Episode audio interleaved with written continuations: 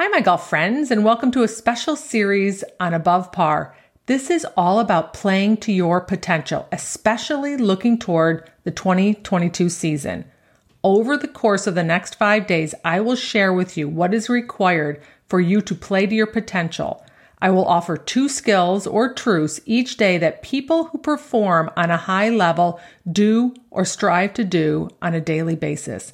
If you want coaching on any of these topics, make sure you join me in the off-season mental boot camp starting soon. You can go to kathyhartwood.com to find out more.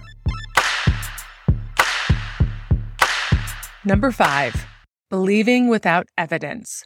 We all want to know the how. As a teacher of the game, students came to me wanting to know the how. How do I stop slicing? How do I hit it further, make more putts, quit skulling it out of the bunker? As a performance coach, it was how do I stop thinking negative thoughts? How do I stop having first tee jitters? Stop putting so much pressure on myself. Knowing the how seems to make believing easier. We get to keep some certainty, but doing things we have never done before is full of uncertainty. The brain likes to go to our past to look for evidence that we can believe something if you want to create new things in your life and to move to something different, qualify for a tournament, lower your handicap, or win the club championship. You have to believe in something you haven't yet accomplished.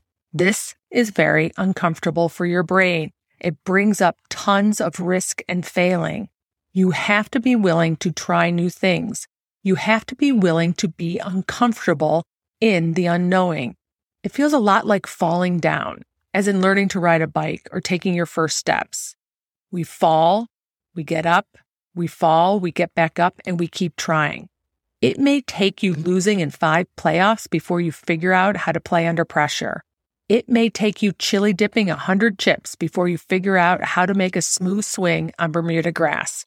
If you want to know how to win a tournament, the first step is to believe you can win a tournament and start thinking, feeling, and acting like that person right now. How does a champion think and feel that is different than what you are doing? What does that person do? Do they have a different work ethic than you? Are they getting coached on their swing and their mind? Are they working out more, putting themselves out there in tournaments? Picture that and start living into it now. The how often shows up in the rearview mirror after we've accomplished our goal.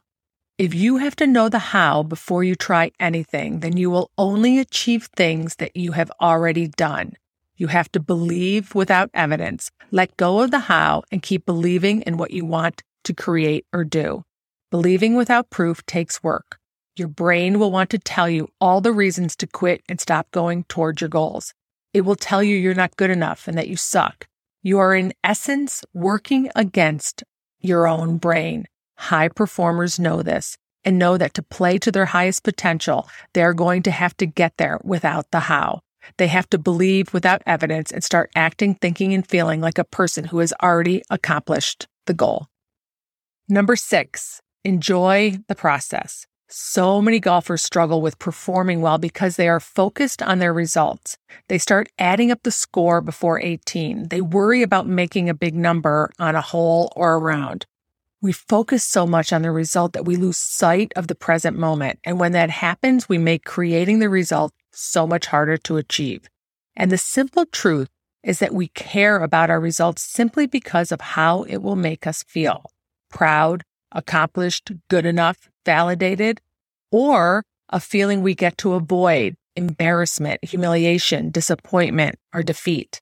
The irony is that the more we focus on the result, the more we are not in the present moment. We are not focused at the task at hand and we make achieving the result even harder.